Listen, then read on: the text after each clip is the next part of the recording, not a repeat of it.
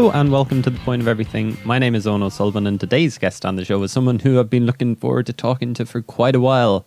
It's Irish producer Daithí, who has been around for a good few years. I remember seeing him in the Pavilion in Cork back in like 2011, maybe even earlier than that, maybe 2012. You know, these years once once you go back like further than 18 months, I'm kind of like, uh, when when was that again? He released his debut album In Flight on Sony Records back in 2014, and since then he's released uh, a couple of EPs. He's released the Tribes EP back in 2016, which has Mary Keane's introduction, which is probably his um, biggest song. It has. Uh, at the time of speaking, at the time of looking, it has 650,000 plus plays on Spotify, which is pretty impressive. Uh, so that was in uh, 2016. He's since released the Holiday Home EP, featuring tracks like Falling for You and Aeroplane, which I really, really like. And he's just released uh, his new kind of double A side single, uh, Take the Wheel, which is two tracks, Take the Wheel and In My Darkest Moments, uh, that also feature a remix by uh, producer Kobina, who's currently living in Amsterdam, I do believe, and then an edit of In My Darkest Moment, which is like, yeah, it's an over a seven minute long track. Uh, the title song, Take the Wheel, features Paul Noonan from Bell X1 on it. So I thought it'd be good to chat with Daithí and like check out what he's been up to, what was involved in writing these songs. He says that he went to France for five weeks uh, last year and had this burst of creativity which has led to all of these tracks. So it's really, really interesting. That echoes something that Cathy Davey was saying on this podcast a few weeks ago as well. She says that she takes two kind of five week spells off per year and goes away and does her like writing and com- coming up with all of these ideas. So it sounds like that's kind of one one of the ways to go rather than, you know, a constant state of creativity, I suppose. But um, anyway, enough about me blathering on here. Thanks a lot for listening. We're almost at episode 100 of the Point of Everything podcast. Can you believe it? I can't. Uh, it's been just over three years of uh, doing the podcast, so uh, thanks a lot for listening along the way. But um, I guess I'll get sappy uh, if if we reach episode 100. Stay tuned to find out, and also stay tuned to hear who's coming up right now. Um, I, I, guess we'll just get straight into it. So, uh, do you want to tell me the story behind the songs first? Uh, yeah, sure. Um, so I have this kind of new body of work that I'm working on at the moment. It's a kind of a quite a large selection of tracks, um, and the first two were just released. Basically, um, I went through a breakup about um, I'd say God, it's like a year and a half now, I guess, and the relationship was for about five years.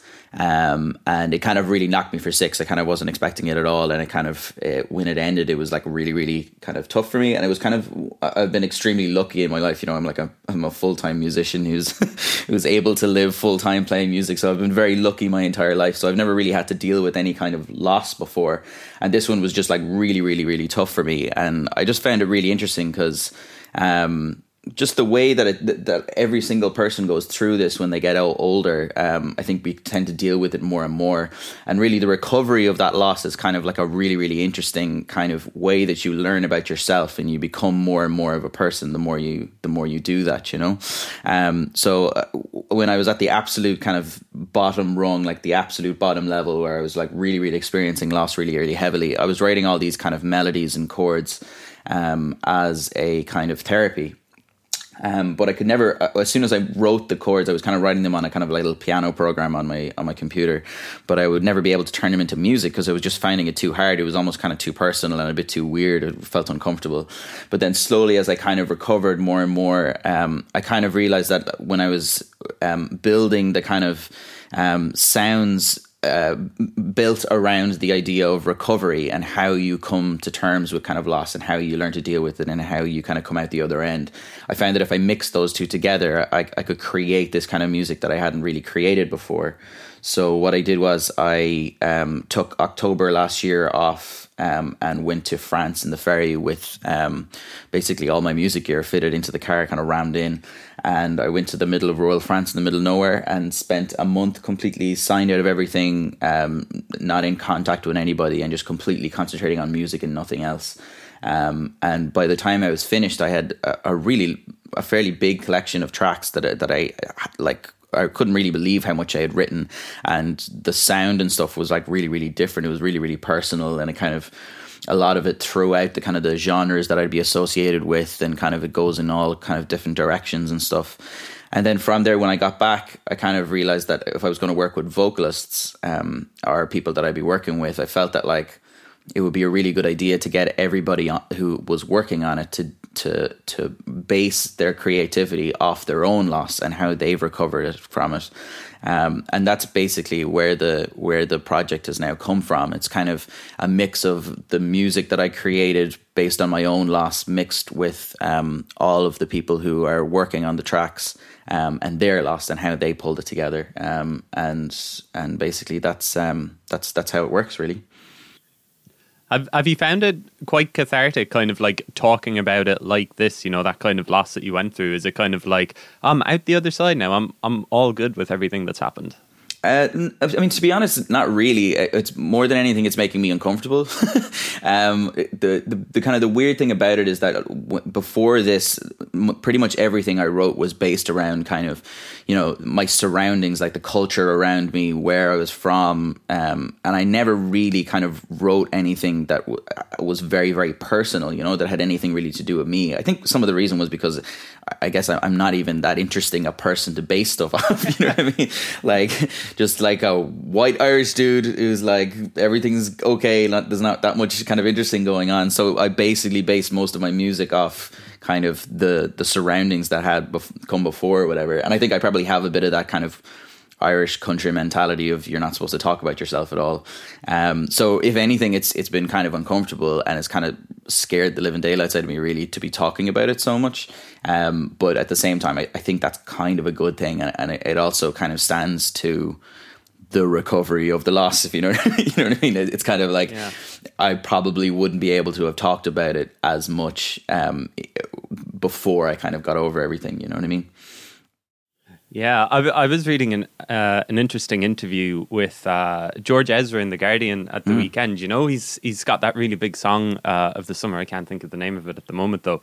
But um, he he the person who was interviewing was kind of putting it to him that like he kind of needs these conflicts uh, in life to actually be able to write music. You know, like some people, uh, you know, inspiration strikes, but then there's also that other thing where you need like a kind of a conflict in life. I don't know, mm. like. D- d- is that kind of where, where you are at now? Or you were you kind of like just, geez, before you decided to go to France, were you like, man, what am I going to do with this next uh, release? What am I going to write about?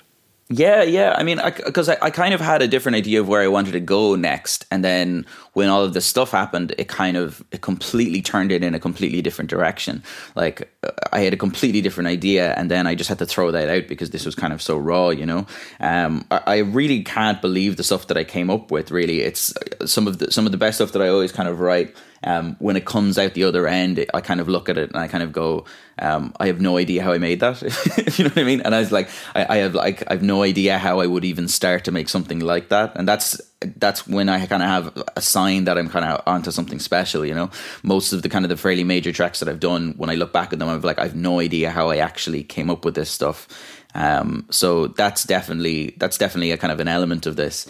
Um, and then yeah, I mean, I would kind of definitely agree with that that idea of conflict and stuff. Um, I think.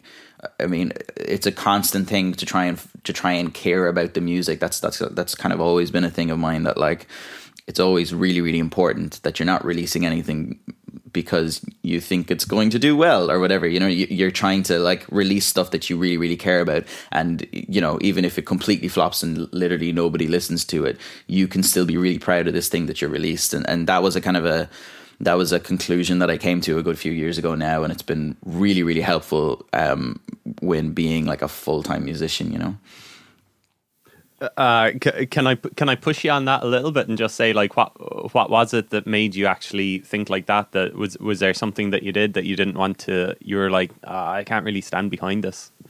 Um, yeah, I mean, I guess um, so. When I was younger, I signed with Sony Music Ireland for a while, um, and I was working on a kind of a, an album. Um, and I kind of, when I signed to Sony, I knew what I what I had to do. I, I, basically knew what my job as a musician was, which was to create these like really really proper pop tunes. You know, these like 330 like very perfectly crafted pop tunes and like that was my job at that time and I, I i really enjoyed it and i was really proud of the work but when i came out the other end i was playing these tracks live and i was kind of just going like I was I was kind of playing them and going like I actually have no I don't care about these tracks at all. They have absolutely yeah. no kind of um, they they have not that much of me in them. They're like these like per, really well crafted pop tunes, but they don't have anything of me in them, if you know what I mean. And the kind of I was going to quit music at that point because it just kind of wasn't really taken off, and I was I was just going to say, well, look, that was a good run, like that was going to be great. And then, um, and then actually the, the, next thing that came out then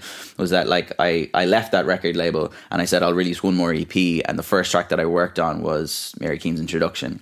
And like that moment where I kind of went, holy shit, like I really care about this track. Like I don't care that it's not like three thirty minutes long.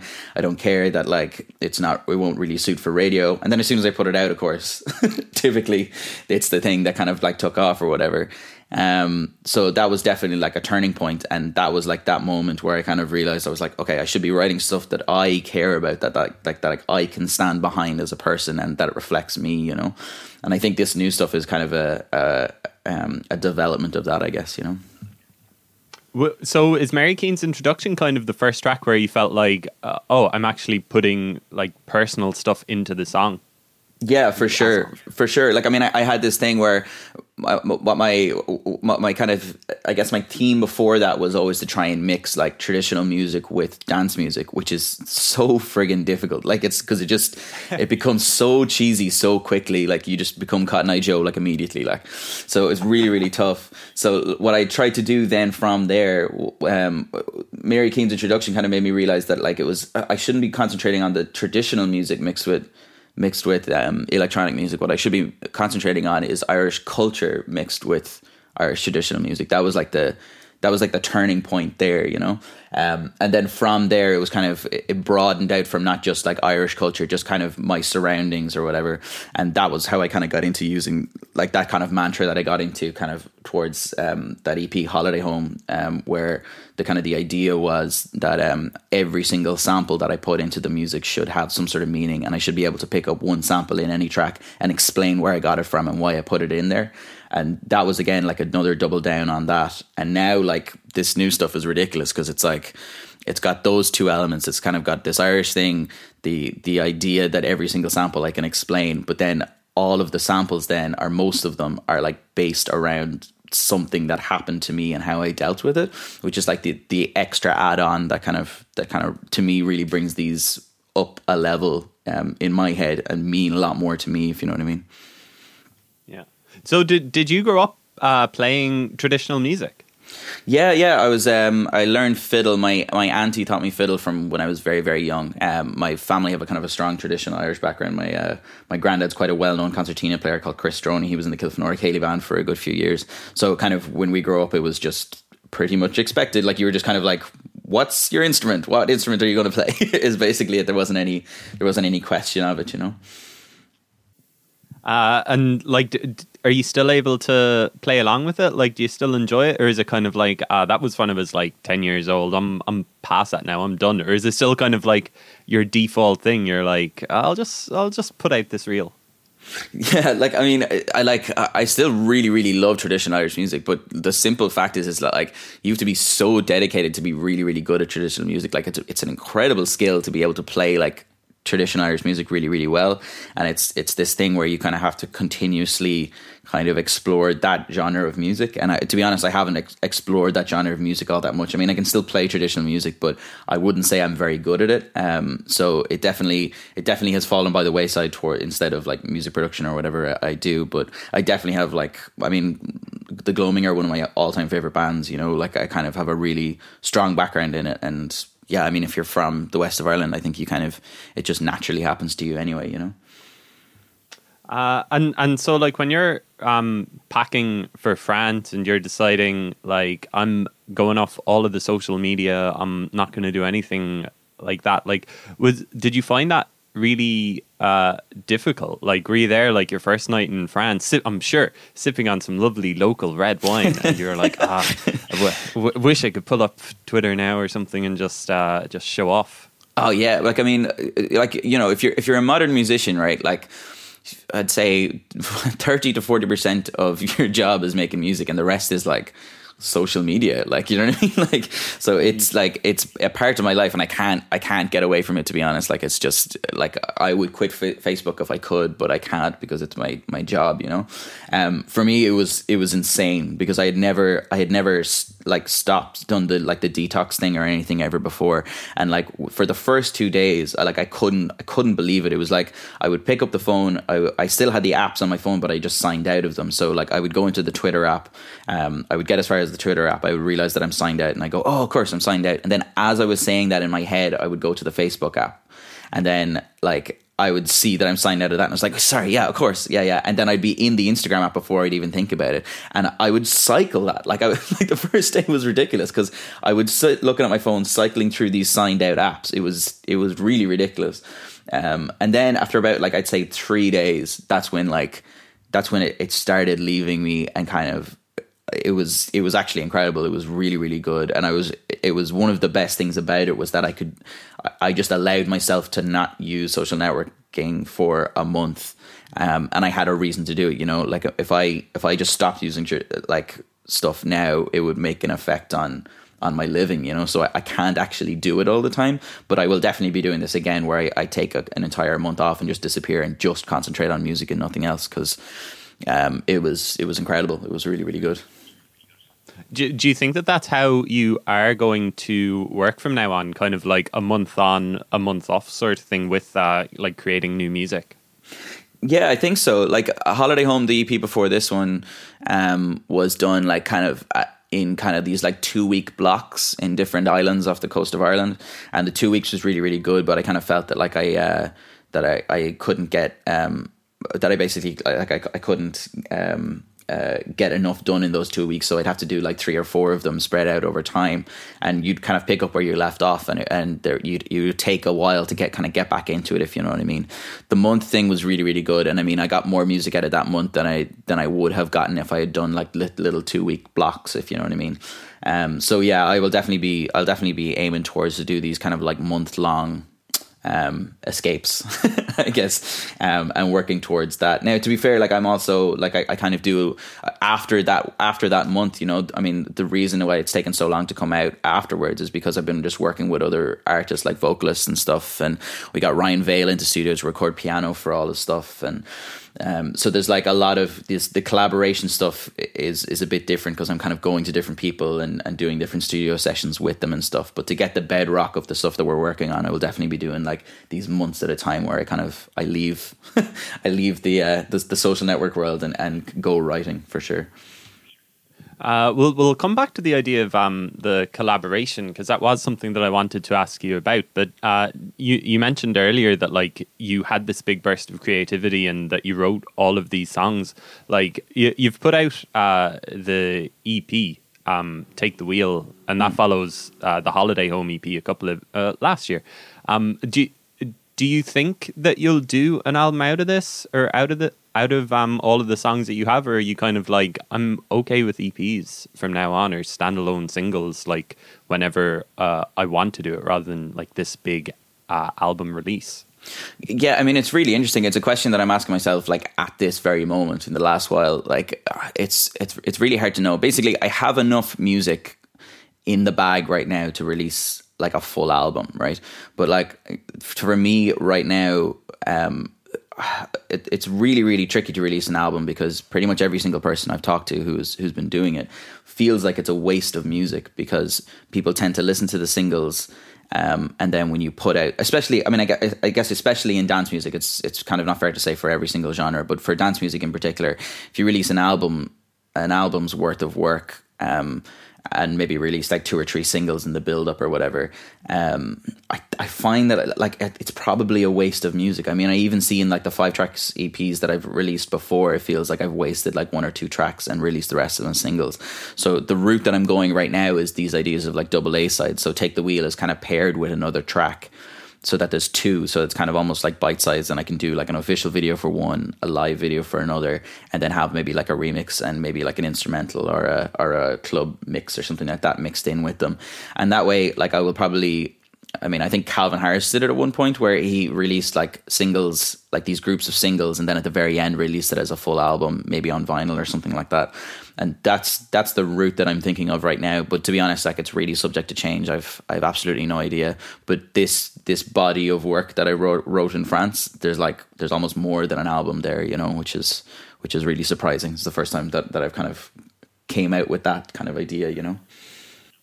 And and so like you're not thinking of a physical release for uh, the new single.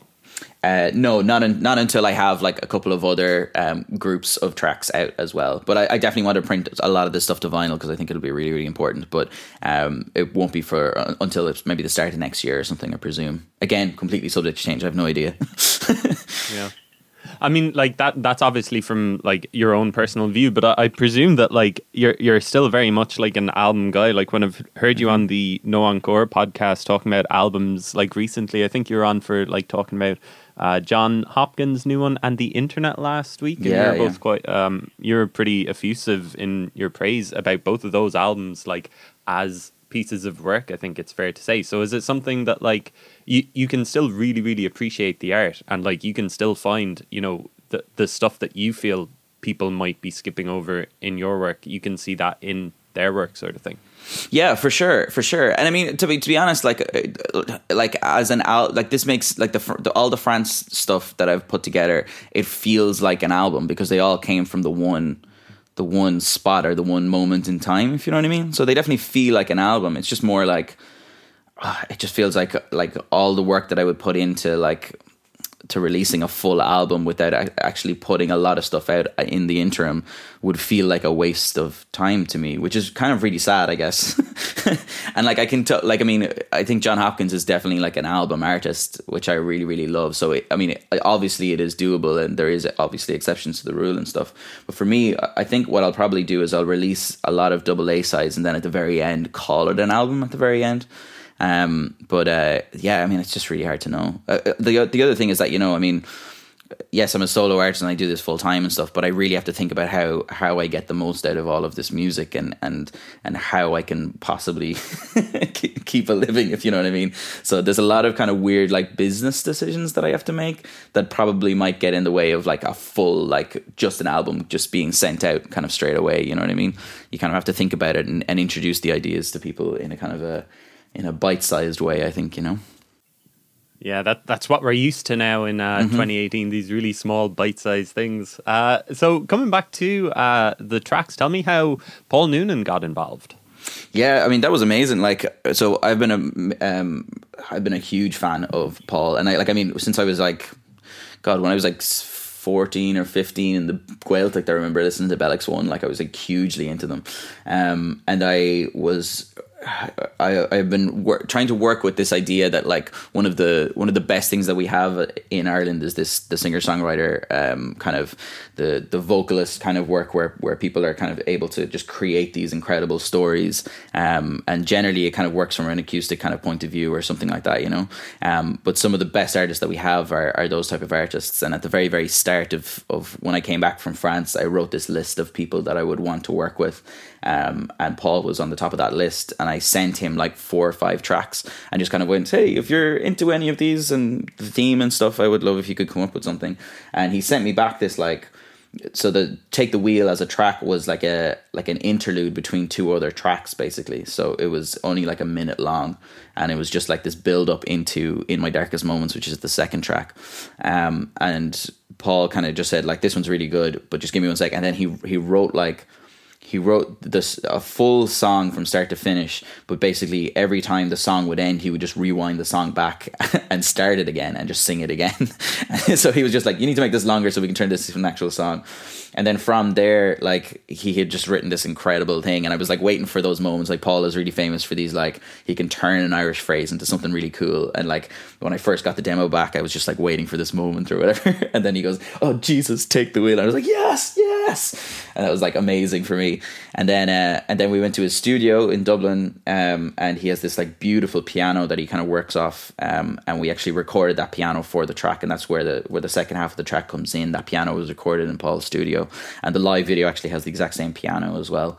Um, but uh, yeah, and it was just it was just really really good working with him, and it, it, took all of like you know two or three days kind of working together, and that was pretty much it. You know, he um he absolutely nailed it, and like he really really got the idea as well. It was really interesting because he was like looking at the elements of the tracks, and uh, if you listen to Take the Wheel, there's like this this synth that comes up that's like a helicopter kind of sound and he like I didn't think of it as a helicopter I was just thinking of it as a as an LFO synth but he was he was like yeah that helicopter synth and then that's what caused him to think about like um, this idea in World War II where the planes are flying over and dropping these leaflets telling everyone that everything was going to be okay these kind of like leaflets of hope or whatever. And that's that's what he based the song off you know? Um, so yeah it's been great.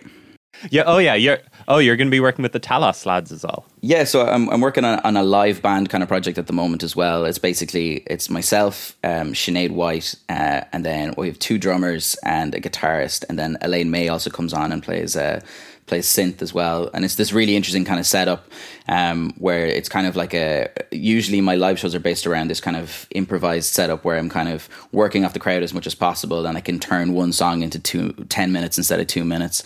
Um, and coming into a live band thing is much trickier because I'm trying to figure out how to kind of um, work with a large group of musicians and still keep that kind of um, that uh, you know the kind of the uh, the uh, improv nature. So basically, I have this setup where I have everybody um, with in ears, and if I want to kind of get the band to come come down into a kind of a quieter area, I can send a note to their ears, and that signifies to them to kind of come down. Or if I want to start building up to a big kind of crescendo, I can send another note, and we have all these different notes that send different messages to everybody, so everybody's on the same page, and they can just build up and build back down again. So you're kind of working almost like as a as a as a kind of a conductor, you know.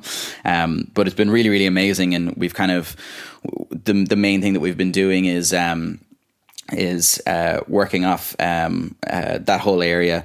But the the main thing anyway is is that we've done we've done three shows so far. One of the bigger ones is is Body and Soul, um, which we did a while ago, and that was in the middle of the day, and it was it was incredible. There was so many people there. It was really really exciting. Um, and then the next one that we're doing is um, Electric Picnic. So we're closing out the Body and Soul stage um, at like something like three a.m. in the morning on the Sunday, um, which for me has been like always like the really the really really big gig that I've always wanted to do. It's it's a, a huge honor to be kind of given it, you know, because it's a it's kind of a, a massive deal in Ireland. I think you know. It's it sounds like you're really kind of challenging yourselves with, with yourself with all of these different things that you're doing, like you know, changing the way that you write music, changing the live setup. And I I did find that one of the most interesting things about um, that song, "Take the Wheel," the new single, is that you said that it's the first song that you've done without a drum sample or a percussion or percussion sample. It sounds like it's just another challenge that you're kind of setting yourself. Yeah, I mean, it was it was really interesting. Like when I went back into the project file there a while ago, I saw that there was there was drums there. Like when I when I first did that track, like there's actually drums in the project file, um, and they sound rubbish, of course. Like it just doesn't make sense to me anymore.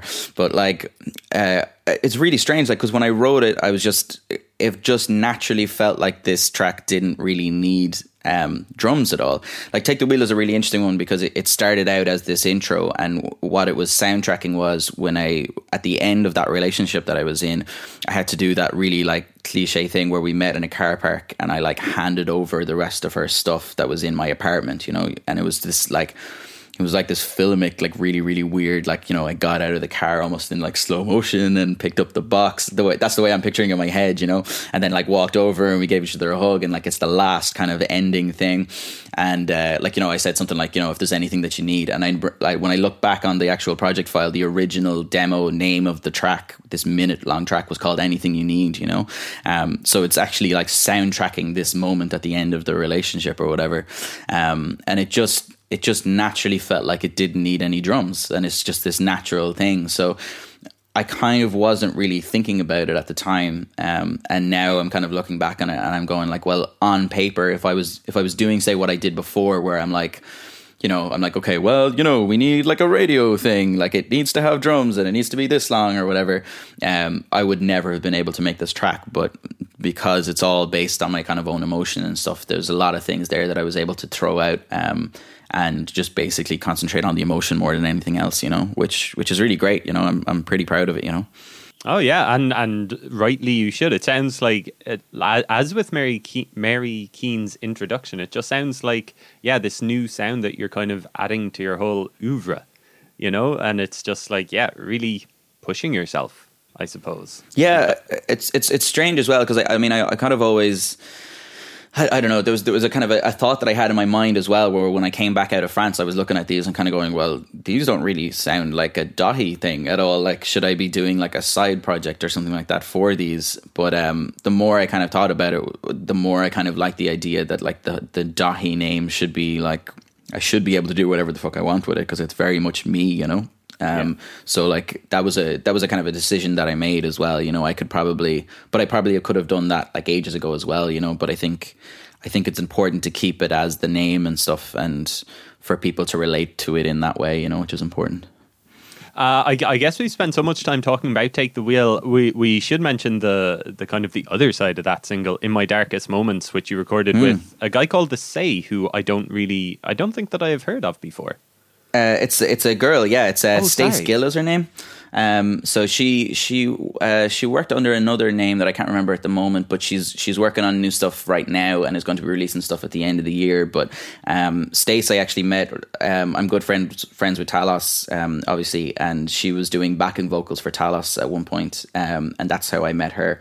Um, and she was incredible as well. I mean, she she totally nailed this very stripped back kind of very strong like um, vocal melody to go over quite a heavy techno tune. Um, I mean, in my darkest moments is is completely based around the the kind of the idea where after a relationship you're kind of you're blaming yourself and you're kind of going, oh, why did I do this thing or why did I do that thing or why am I in the wrong here? And you're kind of getting more and more frustrated. And that's where that's where in my darkest moments definitely came from.